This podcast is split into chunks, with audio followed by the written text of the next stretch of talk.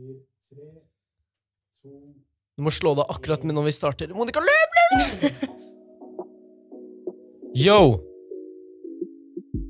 Halla, folkens. Mitt navn er Ari, og velkommen til Jungeltelegrafen. I dag er jeg her med Nora Hei, hei. og en veldig fin gjest. Jeg håper alle kommer seg gjennom denne perioden vi er i nå. Jeg håper podkasten hjelper dere med å komme dere gjennom denne perioden. Jeg håper podkasten hjelper dere med å reflektere og utvikle litt eh, Hva kalte dere det? Refleksiv kompetanse, var det det dere kalte det? Jeg håper eh, dere får til det. Det er vårt mål, i hvert fall. Og i dag vil vi gjerne takke alle dere som hører på. Vi er faen meg glad i dere. Vi elsker dere. Vi setter veldig stor pris på at vi har sånne som dere som hører på. Ja, så vil vi gjerne takke Kavlifondet. Skjæra til Kavlifondet. Vi elsker dere. Hvorfor elsker vi den, Nora? Vi elsker Kavlefondet Elsker fordi eh, de er våre stolte sponsorer, for det første. Men i tillegg så deler du ut alt av sitt overskudd eh, fra Kavli-produkter til gode formål for barn og unge. Og vi er jo gode formål for barn og unge, så vi er eh, superduper fan av Kavli-fondet. Og så har vi glemt å takke en til. Sparebankstiftelsen. Veldig bra. Kjære til dere. Tema? Hva, hva tenker vi om at vi skal prate om i dag? Vi har en ganske fin eh, gjest i dag. Men Mm. ja, hva tenker vi? Ok, Gjesten er veldig flink til å prate. Han er flyktning. Han er norgeskjent, kanskje et av Norges kjenteste, Ja. som flest veit om. Hva, hva, hva kan vi prate med Vi kan eh, prate om å prate, omtrent. Vi kan prate Nei. om eh, å kommunisere, og om integrering, og om respekt. Respekt? Ja, den, den var god. Yes. Og i dag skal vi ha med en fyr. Veldig spesiell fyr. Kjente han i et par år nå. Naboen min. Han er en eh, ekte bror. Ga meg hettegenseren jeg har på meg i dag, for i 2017. Den hettegenseren har vært igjennom mye ting. Mye første ganger. Fått den eh, tilbake fra mange damer, eller måtte kreve den inn. Mange har prøvd å stjåle den. Det er mye den hettegenseren er. Det er favoritthettegenseren min. Og den fikk jeg fra fyren jeg prater med i dag. På Rockefeller 2017, april, tror jeg det var. Setter pris på det. Og i dag skal vi ha med oss en fyr. Han er eh, kanskje Norges eh, mest kjente mann. Han har vunnet Gullruten. Han er ansatt i NRK. Det er det ikke altfor mange som er. Og han er Unicef-ambassadør. Han er fra Bergen, og i tillegg til Bosnia. Han er Leo. Han er Leo. Kjære til deg, Leo. Velkommen. Ah, tusen, tusen takk. Veldig fin intro. Så fett at du husker eh, Så fett at den genseren har betydd mye for deg, vet du. Ja, ja. Du, jeg husker du når jeg, Men- jeg fikk var det etter eh, Vi var på Rockefeller, så var det sånn merch-stand, så var Leo sånn ta hva du vil. Så går jeg, så tar jeg sånn to luer, tar eh, tre Kamelen-T-skjorter, en Kamelen-genser til meg sjæl, og alle var for store, da. Og så ga jeg liksom bort til folk og sånne ting. Og så jeg husker den her ettergenseren, da. Den var liksom altfor stor for meg. Og nå begynner den å bli for liten. Så det er sånn Da husker man liksom Å, faen, ass, det er gammel. Det er mye minner eh, bak den, ass. Mm. Men Leo, Da må vi finne en ny snart. Yes. eh, jeg kjenner jo ikke deg eh, så godt, Leo. Så jeg har litt lyst til å eh, bli litt bedre eh, kjent med deg på liksom, baksiden av denne TV-personligheten som kanskje mange kjenner deg som, da. Eh, og høre litt om Ja. din historie og få vite litt mer om din personlighet. Um, og så har du eh, flyktet fra krig og så gått eh, til å bli hele Norges Leo. Kan ikke du fortelle hvordan det skjedde? Altså, hvordan det skjedde, det, det har jo ikke skjedd over natten, på en måte. Alt det der, både krig og komme til Norge og jeg, jeg var jo en normal gutt som vokste opp i hva skal jeg si, Jugoslavia, het landet mitt. Jeg var skikkelig glad i landet mitt. Og så fant jeg ut at jeg eh, at eh, det, det området jeg bor i, heter Bosnia og Herzegovina, og at det skulle løsrives. Og da ble det ja, en, kanskje en av Europas største borgerkriger. liksom Tidenes eh, I hvert fall største helvete siden andre verdenskrig, i Balkan i hvert fall. Og, eh, og eh, da, da var det flere år med usikkerhet før vi kom til Norge. Jeg var både i Kroatia, i Tyskland, flere ganger inn og ut, inn og ut, fordi moren min ville jeg skulle utdanne meg og gå på skole. Og så, når byen min fikk en konflikt som utviklet seg til det verre for min familie, fordi at min mor og far sin side begynte å krige mot hverandre på en måte. Hvis jeg kan, hvis jeg kan forklare det sånn at dere forstår enkelt og greit. Så var det litt som om ei, skal vi bo i Israel og Palestina når en av foreldrene er fra Israel og en er fra Palestina? Sant? Når de deler et land og når det er krig, så er det ganske vanskelig å finne et sted der det er plass til alle disse, eller plass til de som ikke vil være med i konflikten. Så byen min ble på en måte delt. Vi kom til Norge. Faren min kom først. Og så kom jeg etterpå som familieforening etter vinter-OL, vet jeg. Han var i Lillehammer rett før OL, tror jeg, og så ble han flyttet til Bergen. Så jeg kom til Bergen i 94-95, noe sånn. Slutten av 94, starten av 95. Et eller annet. Jeg er ikke så flink med datoer som deg, Ari. April 97. April 2017. Men Mm. eh, var det når du flytta til Bergen? Liksom? Merka du på noen forskjeller, eller åssen var det var du, Hvordan skilte deg ut fra de andre gutta? Åssen var du som ungdom, da, basically? Ja, jeg må jo si at det kom jo mange andre før meg fra både Bosnia og Kroatia og sikkert Serbia og andre land også, så jeg var ikke han første fyren i nabolaget der jeg bodde som var fra et annet land. Mm. Det var nesten 50% av skoleelevene det, og på den tiden var jo asylmottak veldig sentralt. Mm. Da var det asylmottak rett ved skolen, som er hvis vi skal si en bydel i Oslo nå, kanskje Tøyen f.eks., så langt fra sentrum. Så det vil si, så å si i sentrum. sant? Mm. Løvstakken, der jeg vokste opp, der er høy innvandring. Men der er det også generelt høy andel av nordmenn som går på sosialen, som bor i sosiale leiligheter. Mm. Så jeg kom jo ikke til verdens rikeste land, og jeg tenkte ikke jeg skal reise til verdens rikeste land heller når jeg skulle reise til Norge. Mm. Vi reiste til Norge fordi pappa var der, det var der han fikk mulighet til å flykte. Og vi kom i ettertid. Om de tenkte på disse tingene med, med at det er mer muligheter her, har ikke jeg peiling på en måte. Men jeg, jeg husker bare jeg fikk bilder av pappa med, med, masse snø rundt seg og sånne ting. Og jeg liksom Jeg bare gledet meg til å se min far. Det var derfor jeg ville til Norge. Mm. Men her ble jeg kjent med hele verden, rett og slett. Det forventet jeg ikke. Jeg forventet isbjørner, Ola og Kari. Men uh, jeg traff Ahmed og Baigora og alle, du vet. Uten tvil. Mm. Men sånn, hvordan var det barndommen da, på en måte? Var det, hva var på en måte forskjellen mellom Bosnia og Norge, da? Typ? Altså, I Bosnia hadde jo jeg en, som i Norge man kaller gjerne kjernefamilie. sant? Det er bestefar og bestemor fra begge sider som jeg kunne være med. Mye overnattinger, mye Det nordmenn kaller hytter, hadde vi òg. Vi kalte det weekendhus. De, de lå gjerne i Kroatia, så reiste vi til Kroatia og badet. Mange sto på ski også der jeg er fra. Vi hadde jo vinter-OL i 84. Det var hos Mm. oss ti år før Lillehammer. Så vi er jo ikke Vi har jo mye av det samme. Yes. Og uh, ja, eneste største forskjell var at jeg var fattig i Norge, noe jeg ikke var før krigen i Bosnia. Vi var helt nor sånn vanlig, normal familie. Begge foreldre jobbet, vi hadde råd til ferie, råd til alt. Her hadde ikke vi råd til så mye. Og så var vi Så var det en del ting som var litt annerledes. Jeg kunne bare banke på på døren til kompisene mine, eller før jeg rakk å banke på, så fant jeg de ute på det samme stedet der vi hang. Mens her var det litt mer sånn man må planlegge litt, og foreldrene er med på fotballtrening og oppfølging, og sånne ting hadde jo ikke vi. mm. Vi var mer, Til og med når jeg var fem år gammel før krigen, så når vi lekte som barn, så husker jo ikke jeg at foreldrene passet på oss. Vi var jo ute, og så fikk vi en tid å komme hjem, eller et eller annet sånt. Det var ikke sånn at foreldrene ble med. Jeg, jeg, spil, jeg trente tennis, men kanskje jeg husker at foreldrene mine ble med på tennis for å se på meg trene. Men Jeg sier ikke det er noe negativt at, man, at foreldrene går og ser på folk trene, men det er forskjellen på en måte. At foreldre her følger litt mer opp sant? og er med på de tingene og ser på deg og passer på deg når du leker. Og, eh, men det er også forskjellig i Norge ut ifra hvor du bor i Norge. Uten tvil. sant? Mm. Men jeg hadde, mange, jeg hadde mange i nabolaget mitt som var vokst opp sånn som jeg var, og som ikke ble fulgt opp av foreldrene. Så på vår baskettrening var det en storesøster som alltid var med oss og kjørte oss til en venn av meg og sånne ting. Mens kanskje de lagene vi spilte imot, de ble heiet av alle foreldrene, sant? fordi de kom fra litt mer velstående nabolag og sånne ting. Mm. Sant? Men så kom du til Mm. Norge og begynte å bli eh, voksen, og på et eller annet tidspunkt så ble det jo hele Norges Leo. Hvordan, eh, hvordan skjedde det? Kaste katter og litt sånne ting.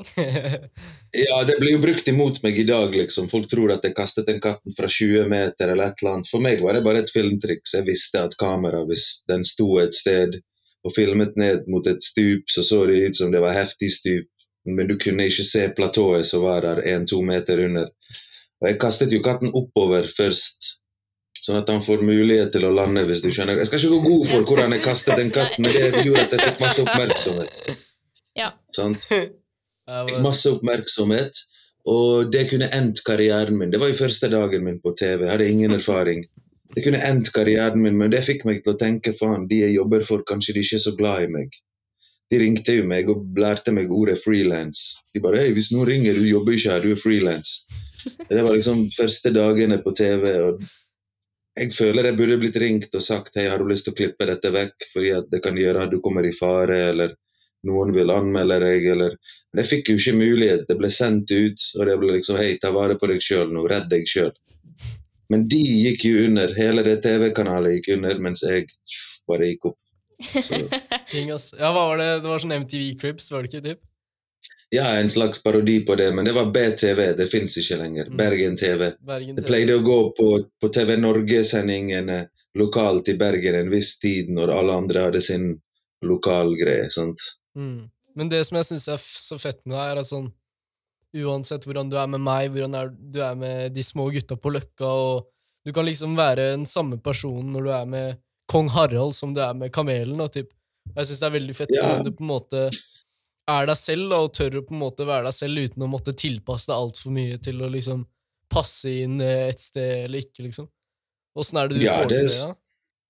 I don't know. Det er jo liksom Jeg syns ikke at Jeg syns det å være seg sjøl er jo ikke det letteste, faktisk. Vi spiller jo roller hele tiden og tar på oss masker, og eh, Men egentlig så er det bare å prøve å være mest mulig seg sjøl og gi litt faen i hva andre tenker, mann. Mm. Jeg hadde jeg eh, Altså Det er jo forskjell på meg i bryllup og begravelse, for det er to forskjellige settinger. Det er jo forskjell på hvordan jeg snakker til læreren min, som skal gi meg karakterer, og som kanskje dømmer meg på en annen måte enn naboen min som jeg treffer på gaten, eller Løkka-gutta, som du sier. Mm. Så det er jo litt forskjell på hvordan jeg snakker, hvem jeg snakker med. Nå, eksempel, så er jeg fortsatt redd for å si noe feil når jeg snakker med dere nå, som kan bli brukt imot meg eller tatt ut av setting. Så jeg er jo varsom. Det er ikke bare sånn, Jeg er meg sjøl, men jeg er fortsatt varsom. Mm. Jeg tenker på hvor er det jeg er nå er jeg på podkast? Hvor er det jeg er nå er jeg hos kongen? Nå er jeg der, nå er jeg der. Og da er det små tilpasninger. Men første versjon av meg på TV var nok en ekstrem versjon. En som liksom De der bryr seg ikke om meg, så nå, skal jeg, nå kan de like gjerne hate meg. Det var den mentaliteten. Jeg ga skikkelig faen. Mm. Nå Mm. bryr jeg meg litt mer, for jeg har fått litt mer ansvar. Jeg vet noen ser opp til meg, men den gangen så tenkte jo ikke jeg at kanskje noen kom til å se opp til meg. Jeg ville bare få folka rundt meg til å le, jeg. De jeg kjenner. De jeg ikke kjenner, jeg tenkte de kommer sikkert til å hate meg uansett, men det er ikke så viktig, liksom. Ja. Sånt. altså, sånn jeg kjenner deg jeg, kan ikke si jeg kjenner deg, men jeg har jo et forhold til deg gjennom TV-programmer osv. Så, videre. så Mm. virker du som en veldig sånn ekte og trygg og uredd person. Men er det noe du er eh, redd for? Oh, jeg er redd for uh, Jeg har høydeskrekk, først og fremst. Det er en Bro, det er to forsvarsmekanisme. meter kanskje. jo. Ser du noen ganger ned og er som faen, ass. Det er høyt, ass. Ja, hvis du hadde stått et sted og jeg hadde sett på deg og jeg hadde visst at du står farlig nærmt en kant, så begynner jeg å svette inni hendene. Det er første tegnet Mm. på at jeg er stresset. Og så spør jeg deg gjerne om å flytte deg, jeg greier ikke å se på det der. Så hvis jeg ser på sånn YouTube-klipp av folk i Russland som klatrer sånne høye bygninger og gjør sånn parkour, jeg greier ikke det, jeg blir helt stresset. Jeg blir liksom, jeg tenker, hva er det beste som kan skje her? Det er ikke noe. Ingenting, vi ingenting som er best kan skje her. Vi må ta zipline fra Holmenkollen. Det Den derre Hva heter det? Oh. Det har jeg gjort på typen til, vet du. Du har det, ja? Ja, hvem var det du Ja, var type, du var type til? Den var lættis, altså. Ja, sant? Sånn det var gøy å sånn lage det. Og så med U-landslaget, der appellerte vi ned SAS-hotellet, Holberg SAS, eller hva den heter. Den, ikke den SAS i byen, det er glass, men den andre SAS som er sånn 60 meter høy, som ligger på rett ved Slottet. Fett, fett, fett. Det var, det var for å utfordre høydeskrekken. Men hva mer? Jeg hater ferskvann, ferskvanntang eller gress. Ja. Hvis jeg svømmer i sånn dyp innsjø som er litt mørk For saltvann og sjøvann er jo lettere å svømme i. Du flyter lettere, i hvert fall nede i Syden, sant? hvor det er mye mer salt i vannet. Men en sånn tung ferskvann, og så tråkker jeg på noe slimy greier, det, ja, da tenker jeg det kommer et monster og biter meg. Så Ja. det, det jeg er ekte, på ekte redd for de tingene. Og så er jeg redd for fremtiden. Jeg vet jo ikke om Kanskje fordi jeg vet at jeg ikke var god nok en eller annen gang og ikke fikk de mulighetene, så tenker jeg hei, kommer jeg til å spille ut min rolle, og så ikke det ikke bruk for meg, og så har ikke jeg jobb eller et eller annet. Sant? For jeg er jo, I introen sa du jeg er ansatt i NRK, jeg er egentlig ikke det. Jeg jobber på kontrakt. Men jeg bare er lojal mot NRK, så det ser ut som jeg er fast ansatt. For jeg har jobbet der nå i elleve år eller noe sånt. Så det er jo nesten det samme, men jeg er på sånn toårskontrakt, toårskontrakt hele tiden. Mm. Mm. Eh, men altså, Mm. du sier jo litt om det. Eh, at du på en måte Du gikk fra å ikke ha så veldig mye til å nå ha mye respekt og være lojal til NRK, da, for eksempel. Mm. Eh, det er jo liksom en reise å på en måte eh, finne seg selv. Det er en veldig sånn stor, eh, stor greie. Men eh, det virker Mm. som du på en måte har funnet deg selv litt, da. Hvordan gjør man det? Nei, så det, det, Tiden gjør det. Det er akkurat som de sier, tiden legger alle sår, men du finner også deg sjøl med tiden. Eller kanskje du Bare husk at du lever fra du er født. Mange venter og tror livet begynner en eller annen gang. Og Hvis du ser tilbake, så har du alltid levd, og livet begynte når du ble født på en måte. Og du fant og leter etter deg sjøl, eller Du leter jo ikke etter deg sjøl i en tom verden, du leter etter deg sjøl i andre. Og jeg leter etter min plass i Norge mer enn jeg leter etter meg sjøl. Jeg vet hvem jeg er og hvor jeg finner meg sjøl. Hvis jeg ringer fra min fasttelefon til min mobiltelefon, så vet jeg at jeg finner meg sjøl. Mm. Jeg vet ikke om du skjønte pointet, men Jeg skjønte. Ja, det var veldig, ja, veldig. Om det var et point. Men jeg vet, du finner deg sjøl i andre. Vi er flokkdyr. Så du leter etter andre rundt deg på Løkka, Løvstakken, Bergen, som har de samme interessene, som, eller som kan gi deg en mulighet til at du kan få være han du har lyst til å være sammen med de. Uansett om det er homofil, eller om det er eh, et yrke du vil drive med, eller kunst eller musikk. Identitet er, jo, eh, identitet er jo et slags speilbilde. Du ser deg sjøl i andre. Mm. Så sant? Men det er som Sokrates sa, let your lover change you. At man liksom skal ta det man på en måte For ja, ingen er jo perfekte, ikke sant? Det er sånn Man skal ta på en måte det jeg liker i deg, da, og på en måte få den egenskapen som jeg liker i deg, som jeg gjerne vil ha fra deg. da, Fordi alle sier sånn nei, nei, du må ikke forandre deg, du må være deg selv. og sånt. Hvis man alltid skal være så stas som mulig og bare være seg selv, så kommer du ikke noe sted, fordi du har ikke noe utvikling, da, så du blir samme person som du var for ti år siden. da. sant? Mm. Så jeg merker, jeg merker en del tanker, ideer, en del holdninger jeg hadde, har jeg ikke i dag. På grunn av eh, Jeg har møtt andre mennesker som jeg har hatt gode samtaler med, med som har fått meg til å tenke litt annerledes, eller se annerledes på ting. Og uh, som du sier, altså det, du, du slutter aldri å lete etter deg sjøl i andre, eller lete etter deg sjøl. Det er ikke sånn 'oi, nå er jeg ferdig', nå er jeg ferdig utvokst som, et, som en personlighet. Det skjer aldri, tror jeg. Mm. Du kan være Men hva er 60 liksom- år gammel, du kan være 60 år gammel, og så skjer det noe med barnebarna dine. Og så må du snu om på perspektivene på hvordan du tenkte og så på en viss ting eller visse folk, og så må du tenke kanskje litt annerledes. Fordi nå er det endelig så nærmt deg at du må ta betraktning til det som du ikke tenkte på før. Hva er den mest sånn revolusjonerende tanken du har hatt, som har hjulpet deg mest som person? Det er litt ikke så lett å komme på noe mest revolusjonerende, men det er jo Det er ikke noe revolusjonerende, men bare gi litt mer faen, liksom. Hvis du skal bry deg om hva alle tenker og tror om deg, så blir du sikkert full i angst og stress og er aldri god nok. Mm. Det er, som du sier, ingen er perfekt, men samtidig alle vi er perfekt på en måte, og alle er gode. Mm. For det er det, det, det betyr. Ingen, hvis ingen eller alle, skjønner du? Så. Nei, jeg, jeg, jeg vet ikke. Det er ikke så lett, men eh, det er uansett viktig å Hvis du skal liksom få ting til i livet, så skjer jo ikke alt over natten. Til og med en forandring med deg sjøl. Visse ting kan skje over natten, og du kan vinne Lotto og alt sånt. men, men ting tar tid, liksom. Hvis du er utålmodig, prøv å være litt mer tålmodig, på en måte. Ja. Eh, altså, som Ari sa, da, så er du eh, veldig flink til på en måte Du kan snakke med alle typer folk. Du kan snakke med eh, kong Harald og kam Kamelen. Er det det? Ja. eh, eh, hvordan er det du greier å få til å snakke med alle, uansett hvem det er? Er det noe du har lært deg, eller er det noe du alltid har kunnet? på en måte? Eh, Jeg tror ærlig livet har lært meg å treffe nye mennesker. Når jeg kom til Norge og begynte femte klasse barneskole, det var da jeg kom til Norge, eller sjette klasse barneskole, siste året av barneskole hadde jeg i Norge, ett år. Mm. Da har jeg allerede gått med 120-30 elever, forskjellige småbyer, forskjellige steder, der forskjellige regler og ting gjelder. Og mange ganger må du si hei, for det er ikke sikkert noen sier hei til deg. Kanskje du må invitere, skal vi leke? Det er ikke sikkert. Og så kan du komme et annet sted der noen sier hei, skal vi leke? Sant? Så ting er forskjellig. Så livet har gjort at jeg har måttet blitt mer utadvendt hvis jeg skal trives. Hvis jeg hadde vært mindre utadvendt, så hadde jeg gått glipp av en del muligheter. Gått glipp av en del ting. Så jeg har rett og slett blitt utadvendt. Ari, du er jo veldig utadvendt. Du var ute og rappet når du var liten og snakket med folk. og Du har det kanskje naturlig i deg, eller så kanskje ligger det noe bak. Jeg vet ikke, men jeg var jo ikke alltid sånn. Jeg var, jeg var vant til å snakke med bestefar, med venner, med familie.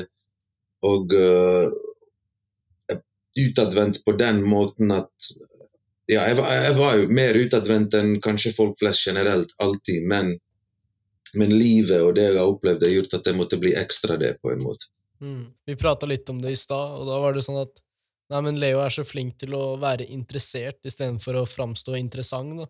At det er ofte når Mm. du prater med noen, så folk liker mye bedre å prate med seg selv enn å prate om andre. da. Og du får liksom frem det at, at du bryr deg om det de andre har på en måte å si, da, og kommer med oppfølginger og liksom At det blir en samtale. da. Og jeg tror det er det Ja, på en måte som f- ko- f- løfter deg opp, da, typ. Mm. Ja, men takk, mann. Det er det jeg føler jobben min er også, å ha samtaler med mennesker. Og uh, hvis jeg har et intervju der jeg føler Eller jeg hater ordet intervju. Tenk hvis noen sier du skal på intervju, jobbintervju. Da skal du liksom presentere det beste av deg sjøl og passe skikkelig på hva du sier.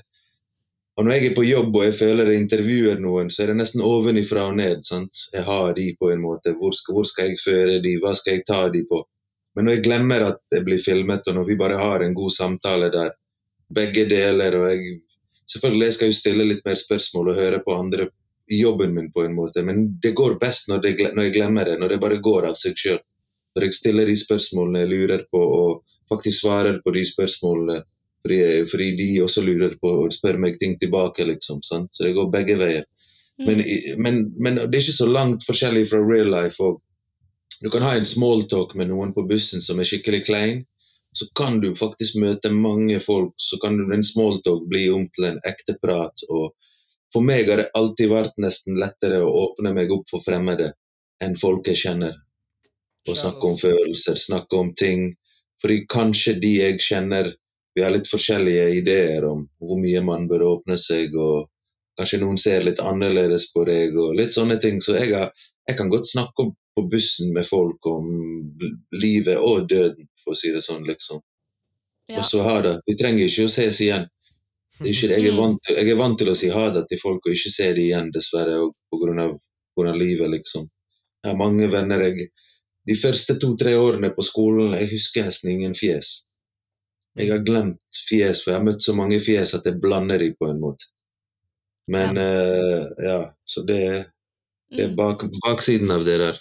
Men jeg kjenner meg uh, veldig igjen i det du sier, uh, spesielt med det at man, måte, det er lettere å åpne seg til fremmede. Jeg gjør også det, men når jeg Sånt. åpner meg til en fremmed, så blir den fremmede plutselig en venn. Og det er litt sånn jeg får nye venner, tror jeg. At jeg, Ja. eh, jeg, er veldig, jeg er jo glad i å snakke om meg selv, og det er blitt en litt sånn eh, vits rundt meg, at jeg er også kjent som den utadvendte som snakker mye, og som Mm. gjerne snakker mye om meg selv. Men jeg jobber jo veldig med det å på en måte eh, høre mer på, da, enn å eh, Ja, enn å virke veldig liksom utadvendt og fortelle masse om meg selv. Fordi de fleste altså Hvem var det som sa det? Var det ikke Hana, søsteren til Ari, som sa det her i studio, at de fleste vil ha en venn overfor å være en venn. Men man burde Mm. egentlig være en venn overfor å ha en venn. Um, og det syns jeg man får til veldig hvis man på en måte eh, lytter litt, da. Så det tenker jeg i hvert fall at jeg må bli eh, bedre på. Men eh, har du noen tips? Å dele ting. Og dele ting er viktig. Det er ikke så Jeg var med en for ikke så lenge siden, og jeg så at han var litt sulten og ikke hadde penger, så jeg kjøpte noe mat til han, for det var det jeg tenkte, det er det jeg ville likt. Hvis jeg var en student som hadde lite penger, og jeg ville likt at noen kanskje spanderte middag på meg, noen som hadde mer Den personen spurte jo ikke meg om det, eller noe sånt, men jeg var på vei til å spise, og vi snakket rett før eh, om økonomi på bussen, og så viste det seg at det var dårlig økonomi, det er vanskelig å være student i Oslo. Da tenkte jeg faen, kjøpe noe mat, liksom, så deler vi det. Det er viktig å dele ting òg. Mange er litt sånn mange steder der folk har mye mindre enn oss, de deler mye mer. Vi er flinke til å donere vekk penger, og betale 100 kroner i måneden som går til noen du aldri har møtt, eller øh, jobbe auksjonsdag for å redde regnskogen og donere penger. Men folk rundt deg Jeg snakker ikke om uteliggere nå, eller noen som tigger og gir dem penger, men jeg snakker om å liksom Jeg har en sandwich, vi deler den i to fordi du ikke har med deg lunsj i dag, og sånne ting. Det betyr mye for meg. Og det, det koster meg ikke så mye å dele heller. Det er bare hyggelig, og det kommer tilbake hvis du skaper et sånn miljø at vi deler, liksom. Hey, vi spiser middag hos meg i dag, i morgen hos deg. Hvis, jeg har spist hjemme i dag og i morgen, og du har spist hjemme i dag og i morgen Det blir jo samme utgift, samme alt. Vi kan jo spise to hos meg i dag, to hos deg i morgen. Det blir det samme enn at vi spiser hver for oss to dager. Det Mm. koster like mye, liksom. Det er samme Det er like dyrt for begge, liksom. Det er ikke Det kan til og med faktisk være billigere når du deler. I stedet for vi kaster jo så mye skitt, liksom. Når spesielt når det kommer til mat. Uten tvil. Så, Ja. så det, det Men uh, ja. Og bare Det er derfor ofte jeg uh, ikke har sett behov for psykolog og sånne ting. For jeg føler jeg bruker fremmede som psykologer. En kul mann på bussen som du kan snakke med, eller en kul dame. Så går hun Jeg har vært hos psykolog også på noen ting jeg har gått gjennom, og det er helt normalt i dagens samfunn, men der er det ofte de spørsmålene som jeg snakker med fremmede. De spør meg. Eller jeg spør de, eller omvendt. Mm. Mm. Jeg hadde tidenes samtale med en narkoman på Karl Johan her om dagen. Jeg Skulle kjøpe dama mi gave. Fortell. Midt i januar. Februar var det. 4. februar. Nei, 5. februar var det. du Og så- husker datoen. Det er bra. Og så det er damen som hadde bursdag, da måtte jeg huske. Og så var han sulten, så jeg sa bro, kom, vi drar til Del de Luca. Dro til Del de Luca. Det eneste han skulle ha, var en kakao. Det var det eneste han hadde lengtet. Hadde tidenes samtale. Han bare fortalte meg om hvordan han ble narkoman. Og det man tror, da, er at sånn Man har ofte ikke så mye til felles med folk, da. Men som han fyren, liksom. Han spurte meg om jeg hadde en tusj til å dra en tag, liksom. Fordi han var gammel writer, liksom. Så det var på en måte som som vi på en måte starta, så prater vi om graffiti og de tingene. Og Så det moren min sa til meg, stemmer at hvis jeg begynner med graffiti, så blir jeg narkis? Nei, det var ikke det. Er det de sa til oss når vi holdt på med sånne ting. Du er et eksempel på at det ikke er sånn, da. Nei, men jeg har holdt på med graffiti, jeg òg, det er sant. Og det er jo dessverre mange som gjorde graffiti Jeg gjorde graffiti for å bli sett, for at kunsten min skal bli sett, men jeg kjenner mange som gjorde det pga. adrenalin. Ja. Som bare ville tagge og tagge og var ikke så opptatt av hvor fint det. De ville bare liksom være de som tagget mest, eller tagget på de mest risky stedene. Og, hvis det, og det er jo litt sånn Ja, der, jeg tror det er større sjanse for å bli narkoman hvis du eh, allerede kicker på adrenalin, og det er det som driver deg. For å være helt ærlig. Og de jeg kjenner fra mitt miljø som var litt mer sånn som ville gjøre scratchiti. Har du hørt om scratchiti? Seff. Hæ, hva er det for noe? At du ikke har tusj, men du bare scratcher det inn i For eksempel, du sitter på bussen, og så har du en, eh, liksom. en eh, ja, er det, skrujern, så skriver du navnet ditt inni glasset, liksom, og skraper det inn. sant? Og da, tenker jeg, Det er jo flere sånne som det har gått gale med, enn de som ville bare ha en lovlig vegg og lage en piece med masse farger, for å si det rett ut. Mm. Mm. Men Ari, driver du med eh, graffiti fordi du vil ha adrenalin? Jeg maler jo så klart bare lovlig, så jeg eh, lager det for å få frem kunsten og få fine farger og ting som det. Jeg skjønner ikke hvorfor dere ler, men Nei, nei, Ler ikke. Nei, men det Så det er, er derfor. så det er liten sjanse Nei, men- for at du blir eh, narkoman, da. Jeg vet ikke, plutselig så skjer det noe, så Ja. Nei, men Det henger jo ikke sammen helt. Jeg, jeg tullet litt. Jeg tok det litt på Men spissen det som, der. det men- som er greia, ja, men jeg skjønner hva du mener, men det som er greia er at folk er ofte, siden graffiti er ulovlig, liksom, så finner Mm. eh, Eller i teknisk sett, da nå er det begynt å bli bedre for at det skal bli lovlig, da. Men, eller Ja. på lovlige vegger og sånne ting som det. Men når det er ulovlig, så blir det et ulovlig miljø, da. Og når du først er i Ja. et ulovlig miljø, så kommer du deg inn i det, og så finner du tilhørighet i et crew, liksom, og så er det plutselig en som er sånn yo, shit, jeg har noe, har noe heroin, er du keen på å skyte på under broa, Ja, ja. liksom? Ja, altså, altså ja, det, går, det er lenge til det kommer, men ja, jeg er litt enig. Når du først kicker på at det du gjør er ulovlig, og du liker det, Mm. så er det mer sjanse for at du vil like flere ting som er Mm. ulovlig. Det er bare det som var pointet mitt, rett og slett. Mm. Uten tvil. Jeg prate med en jeg var på i Sofiemoparken med noen kompiser i forgårs. Så plutselig kommer det en fyr på pingpong liksom, og skal begynne å vedde penger mot oss. Så vant vi 200 kroner fra han, og så fortalte han oss bare sånn Ja, jeg har tatt syre er gøy, så begynte han å prate om rus, liksom. Så sa han ja, jeg tok heroin en gang eh, borte her. Så var jeg sånn Å, hvorfor det, liksom? Han bare jeg vet ikke helt, altså Bare en kompis hadde det, og så bare ble det sånn, Altså. Men jeg likte ikke, så jeg gjorde ikke noe mer. Og det er sånn, Mm. når du på en måte Jeg bare tenker sånn hvilket stadie du må være for å bare tenke ok, jeg bare tester heroin, liksom. Og jeg tror det er mye vanligere enn man på en måte tror, da. Hvis du først er i et miljø da, hvor du tar rus og ting som det. Ja. Mm. Jeg tenker vi har lært nok om heroin at når du først prøver heroin og tenker ja, jeg kan nok prøve det, så er ikke hverdagen din så gøy og bra, og du har det egentlig ikke så bra med deg sjøl. Mm. Mm. Hvis du prøver noe du er litt usikker og har sett venner som har prøvd det, og det har gått bra med dem, mens alle har sagt at det går til helvete, så begynner du å tvile på autoritetene og kanskje derfor vil prøve ting. Men heroin vet jo alle at det er så farlig.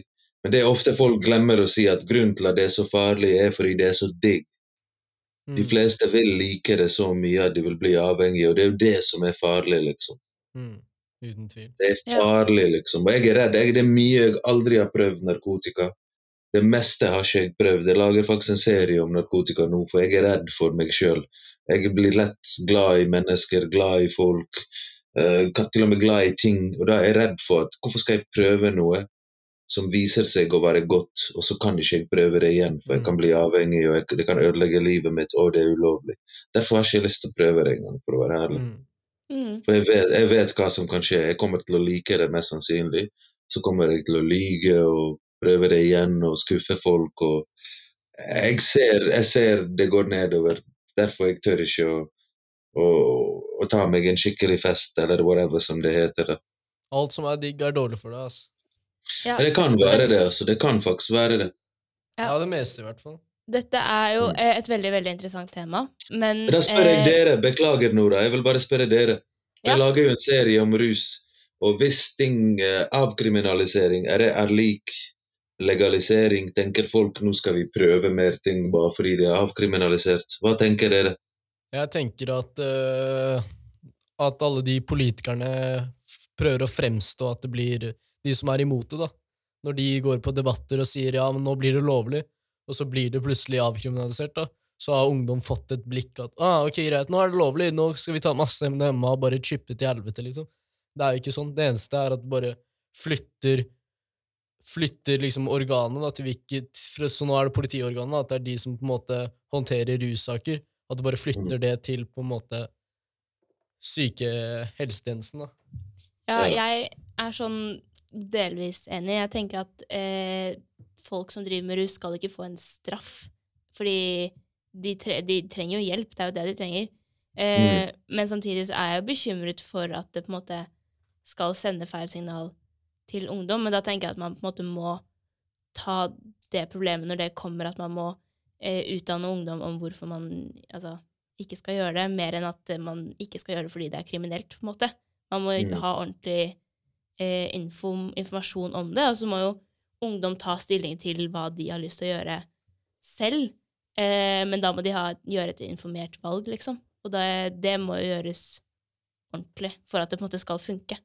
Eh, men jeg er Ja. helt med på at det skal bli eh, avkriminalisert. Jeg syns alt skal legaliseres til kvote... kvoter.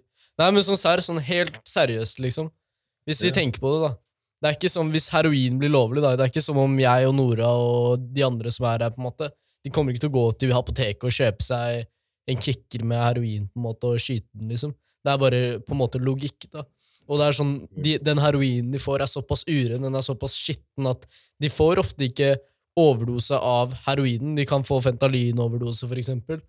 Og Mm. hvis vi gjør at staten kontrollerer det, da, på en måte, så får vi en kvitt ungdomskriminelle som selger hasj. liksom. Vi får kvitt mafiaer som smugler. Vi, får, vi blir kvitt så mange ting. da, og Det eneste som står på, er at sånn, folk kommer ikke til å slutte til å ta dop. liksom. Folk har tatt ruse seg i tusenvis av år. liksom. Og det er sånn, hvis du, Å si at folk skal stoppe å ruse seg fordi det blir ulovlig, det er bare, det er så dumt. på en måte. Men da dør jo, da dør jo albanske mafiaen ut, Ari.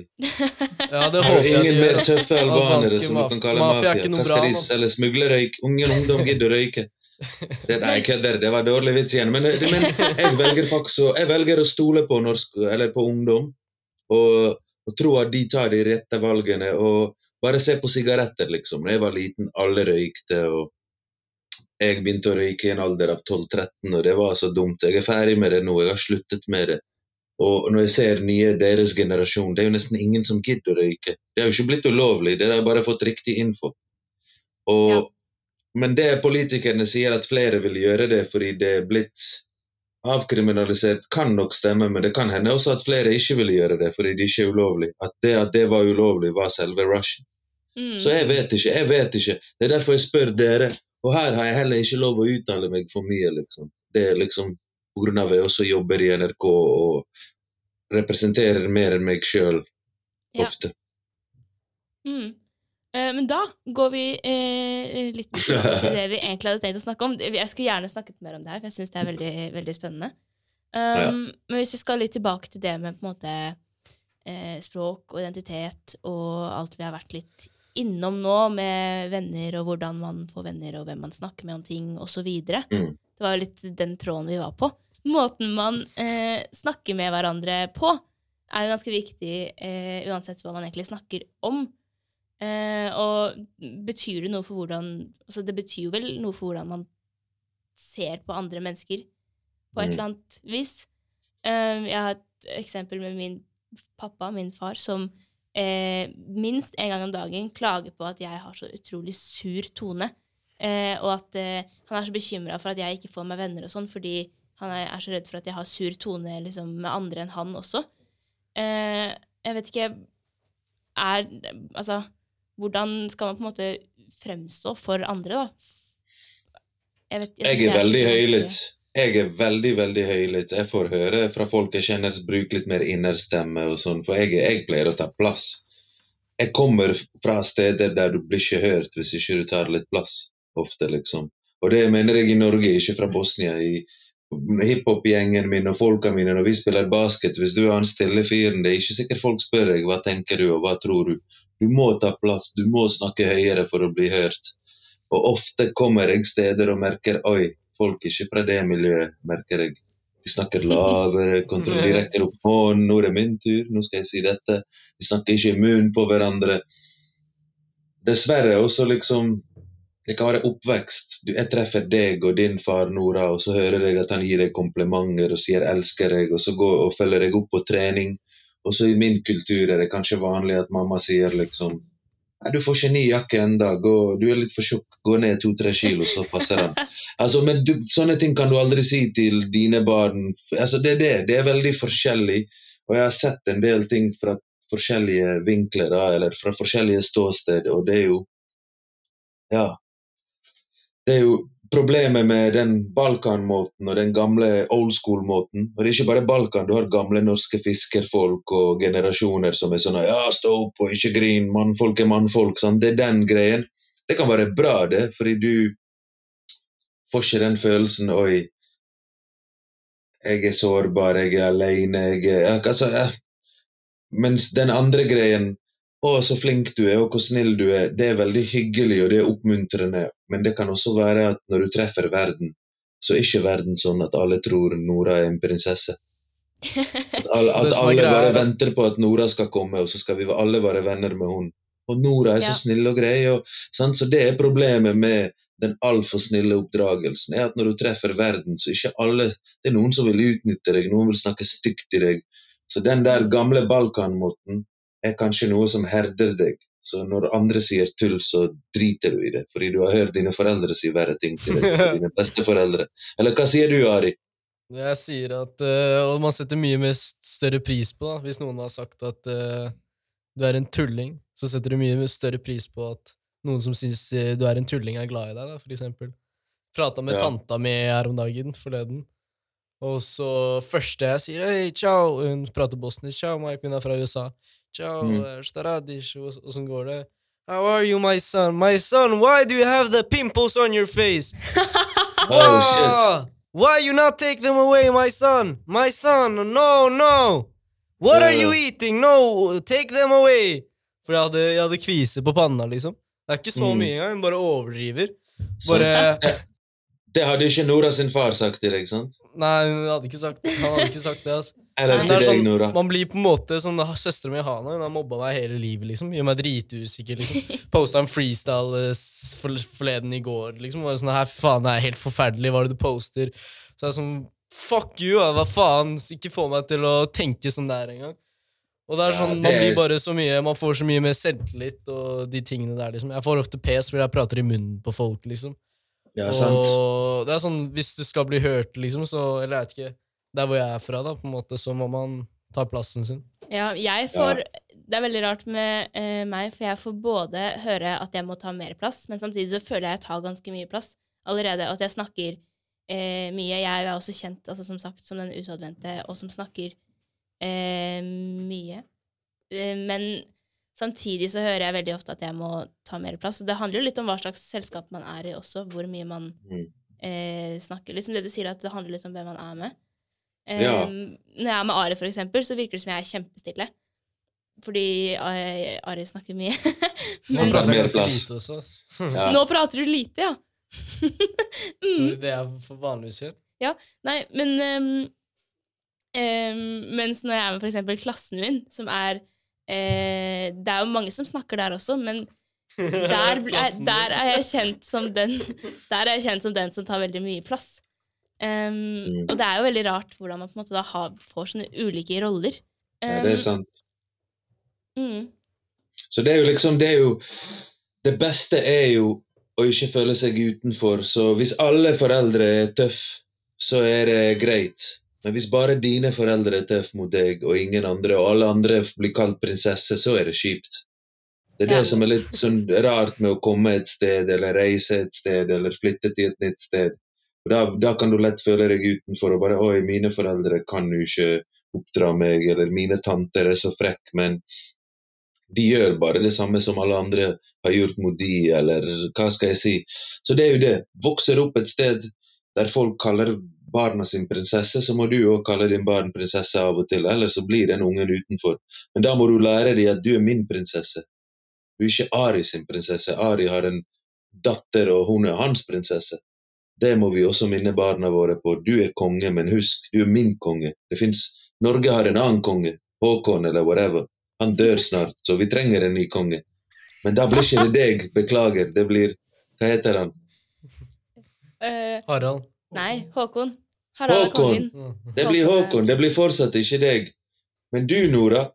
Ja. Når du er over 18 og han slår opp med Mette, så kan du bli prinsesse. Hvis du blir sammen med Håkon. Altså, Det er jo det den faktaen, sant? Ja. Og du, Men Ari, da må du, da må du bli sammen med Mette. Eller et eller annet. Skjønner du?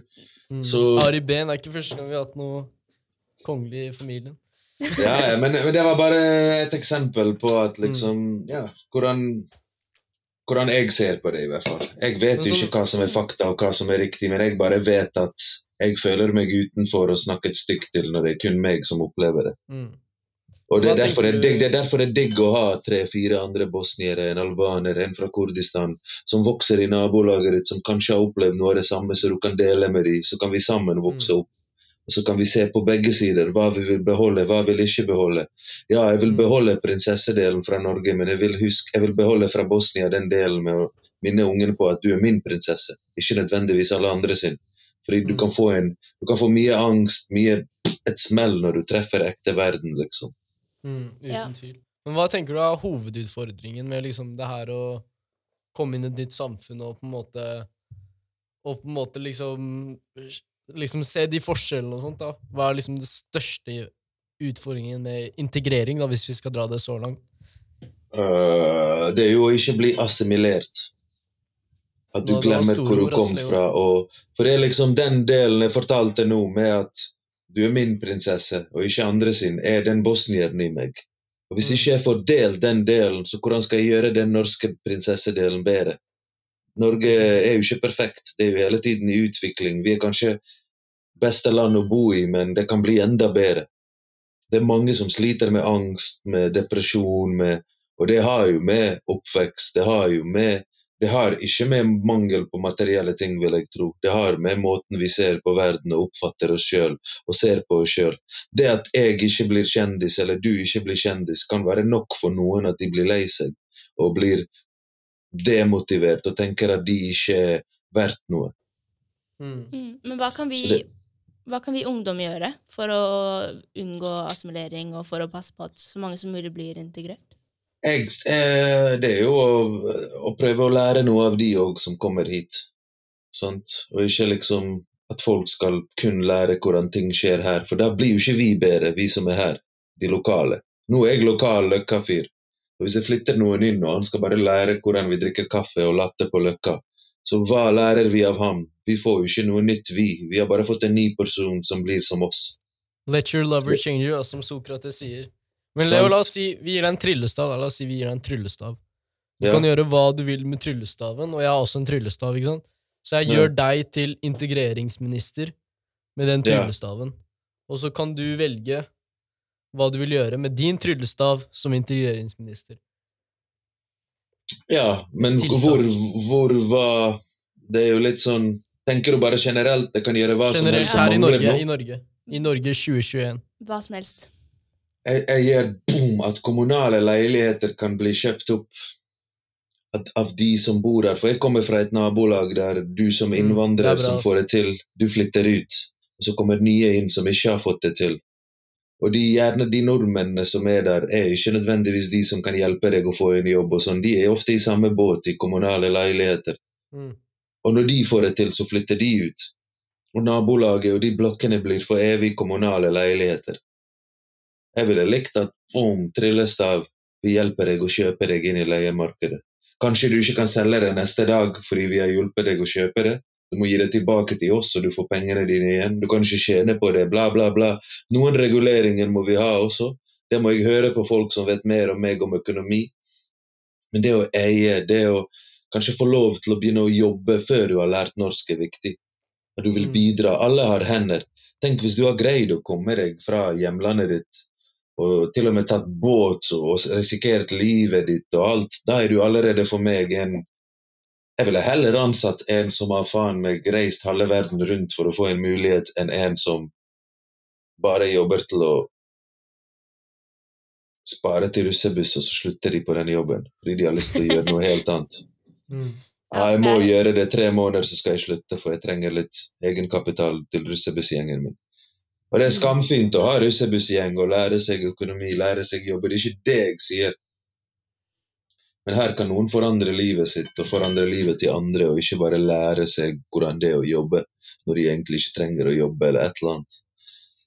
Altså, det jeg hadde gjort, hadde gjort språk, eh, språktiltak, at man må bli bedre på språket. ass. Jeg vet, sånn, jeg har mange kompiser, kompiser sånn, som har bodd i Norge liksom seks Mm. måneder, og jeg veit hvor, ofte hvor dumme de føler seg da, når de bare skal til butikken og de ikke vet hva de må si, eller når sjåføren spør om kvittering, så veit ikke hva de skal svare, og freaker helt ut, liksom. Så jeg hadde Mm. gjort på en måte at litt bedre språkopplæring, liksom, sånn når du så vidt kan liksom når du, så vidt, når du starter i tiende klasse da, og så vidt kan norsk, liksom, så skal du prøve å lære deg spansk, liksom, og få karakter. Og den karakteren du får i spansk, er med på å bestemme hvilken videregående du går på. Så havner du på en videregående du ikke har lyst til å gå på i det hele tatt, fordi du har veldig mye dårlige forutsetninger enn de andre i klassen din. da. Mm. Ja, det er sant. Og det er òg Jeg snakker jo litt sånn gebrokken norsk, og det er fordi at min identitet var innvandrer. Mm. Det var liksom, når jeg kom til landet, så sa ikke kongen på en nyttårstale at nordmenn er hvite og brune, og det er bosnieren og somalieren som har vært der lenge nok til å bli norsk. Altså, han sa ikke det. Jeg hadde bok som het Ny i Norge, det sto Ola og Kari, de er norsk. Og så har man svensker og samer og innvandrere og pakistanere kom på 70-tallet. Så jeg lærte at jeg er en innvandrer. Og Det var litt av min identitet å beholde den der når du hører meg, når du ser meg. Jeg vil ikke tro du skal tro at jeg er adoptert. Jeg kom her. Jeg er første generasjon. Mm. Og alle rundt meg snakket litt feil med vilje. Og i nabolaget mitt i dag, kanskje noen nordmenn også snakker litt sånn Det som er kebabnorsk her, men det jeg snakker, blir kebabnorsken i Bergen, på en måte. Mm. Mm. Men den dialekten din, du hadde ikke vært deg selv uten den dialekten. Det er den som Nei, har blitt jeg på en vet måte det, men, men du forstår meg. Jeg er forstått. Ja, jeg kan norsk. Jeg kan fortsatt norsk, selv om jeg gjør det på min måte. mm. Jeg føler Ja. jeg har tatt med noe nytt i det norske språket. Både humoren min Jeg oversetter det bokstavelig talt, bosniske vitser på norsk, og deler de med mine norske venner. Mm. Og i dag Ja, kan jeg jeg gå og føle meg mer norsk, for det er plass til meg i dette samfunnet. Jeg er ikke bare en innvandrer lenger. Jeg er en som folk spør hvordan har du det, hva tenker du om dette, vil du være med og sitte i den komiteen, vil du lage program om det? Altså, jeg, jeg har fått til mye mer enn jeg har drømt, og derfor har jeg også lyst til å bli mer norsk. sant? Fordi at jeg har fått de mulighetene jeg ikke så når jeg var yngre. Når jeg bare tenkte shit, alle vil jeg skal bare være utlending. Drømmen min var å bare eie kebabsjappe, jeg og noen venner av meg. For det er det nordmenn vil at innvandreren skal lage kebab. De ønsker jo ikke at Nora skal stå bak disken på kebabsjappe. Jeg tror ikke det hadde det- blitt så god kebab heller av det. Nei, til og med Bislett Kebab, som er sånn franchise med hundrevis av butikker, det er ikke så mange Nora bak disken der, come on. Da er det Nora med H bak fra, du vet, et annet land. Ja. men, Ja. men du skjønner pointet mitt. Jeg skjønner, jeg skjønner Og pizza, jeg kunne til og med pizza. Jeg drømmer om å lage pizza, for da kan jeg si jeg er italiener. Jeg kan si jeg heter Tony eller Alex, selv om jeg er kurdisk eller bosnisk. Det er akseptert, så lenge du lager pizza eller kebab. Så det var, jeg så for meg at det var det samfunnet ville av meg. Det er det jeg skulle bli, om ikke jeg tar høy, høy, høy utdanning og blir en lege. For det, det er universelt. En, Mm. en lege er universal. Det er liksom, han kan alt om kropp og anatomi, og han redder liv. og Det er det behov for uansett hvor i verden du flytter Mm. til. Og om det noen gang skjer noe dritt i Norge, og dette er ikke bra land, og det blir krig her, og jeg må flykte, så vil det være bruk for meg uansett hvor jeg reiser. Mm. Det er veldig, veldig godt poeng. Men hvis Så- vi skal eh, oppsummere litt Nå har vi snakket om veldig, veldig, veldig mye forskjellig. Fra eh, identitet til rus var vi jo innom, og til språk, Ja, ja. og hvordan man, eh, hvordan man snakker med menneske, andre mennesker, hvordan man eh, blir kjent med nye Når mennesker. vi får gratis psykolog. Ja, hvordan Ja, man du får på gratis. 30-bussen. Så Ja. 30-bussen er bra. Ja. Um, og jeg syns i hvert fall det vi snakket om eh, med eh, hvordan man på en måte skal være seg selv, og det du sa om at eh, eh, man bare burde gi litt mer faen, og hvordan man på en måte bare må være seg selv uansett hvem man snakker med, da. At eh, ja, man spiller litt forskjellige roller, men at liksom hovedkjernen er fortsatt seg selv. Det tror jeg kanskje er noe av det jeg trengte å høre i dag, som, som jeg tar med meg videre, da, for det Ja, syns jeg var veldig fint. takk. Og det er jo bare, er det- bare å ikke si at du står for venstre når du egentlig står for høyre, når alle andre står for venstre og du ikke tør å liksom Det er jo det jeg mener. Være seg sjøl er liksom Ja, ja, jeg liker denne TV-serien, jeg. Selv om to stykker sa de ikke likte den før jeg. Mm. Jeg blir litt motivert av sånn, svømme mot strømmen av og til. Hvis alle sier Dessverre, det kan gå litt negativt òg. Hvis alle sier de liker en serie, så skal jeg si Nei, jeg likte ikke. Bare for å ikke være som de andre. Jeg har det litt i meg. Det er ikke alltid Det er litt sexy positivt. også, ass. I hvert fall hos damer. Sånn en dame som er skikkelig sånn eh, Sånn Jeg vet ikke Kapitalist, liksom. Det er litt sånn hvis, hvis du plutselig har en liksom gjeng med bare masse kommunister, så har du én dame som er sånn kapitalist, som bare gir faen i hva alle andre tenker og bare er seg sjæl. Det Ja, det liker jeg. Det liker jeg, for vi har jo masse kapitalister, vi har masse sosialister, vi har masse kommunister i samfunnet, og det er jo sannheten. Det er kjipt at man er nødt til å være den og den for å passe inn, eller for å, for å få lov.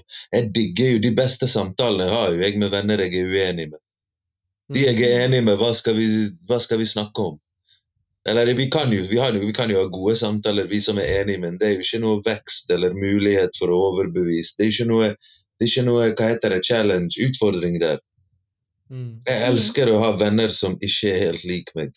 Så det er greit, vi leter etter oss sjøl i andre, og det er jo sånn heavy metal-miljø, hiphop-miljø. Men det er fortsatt ikke alle ting og alle meningene vi er like. Vi trenger bare ok, vi lager graffiti, men mens vi lager graffiti og snakker om økonomi, så finner vi ting vi er uenige om. Og det er det, den motstand, det er det som er spennende og gøy. Det er derfor det er gøy å ha mange venner, fordi det er forskjellige meninger. Og du trenger ikke mer enn to-tre venner, har jeg hørt flere ganger. Men det er, det er sikkert sant òg, liksom. Man trenger ikke mer enn én god venn. Men om man skal ha mange venner, så er ikke det gøy når alle tenker helt likt. Hvis alle skal ha Uggs og pannebånd og langt hår, come on. Jeg er helt, helt enig. Men hvis du kunne, Helt enig. for å gå litt videre, hvis du kunne gitt et råd til deg når du var 16-17 år gammel, hva hadde du sagt til uh, unge Ajkic? Ja, det er jo sikkert corny, det rådet, men slapp av, lille Ajkic, det ordner seg, liksom. Og det er sant, Mm. det kommer til å gå bra, bare tro på deg sjøl, liksom. Bare Mm. tro på deg sjøl. Gjør, gjør, gjør det du vil egentlig gjøre. Ikke hør, ikke hør for mye på de andre hva du burde gjort.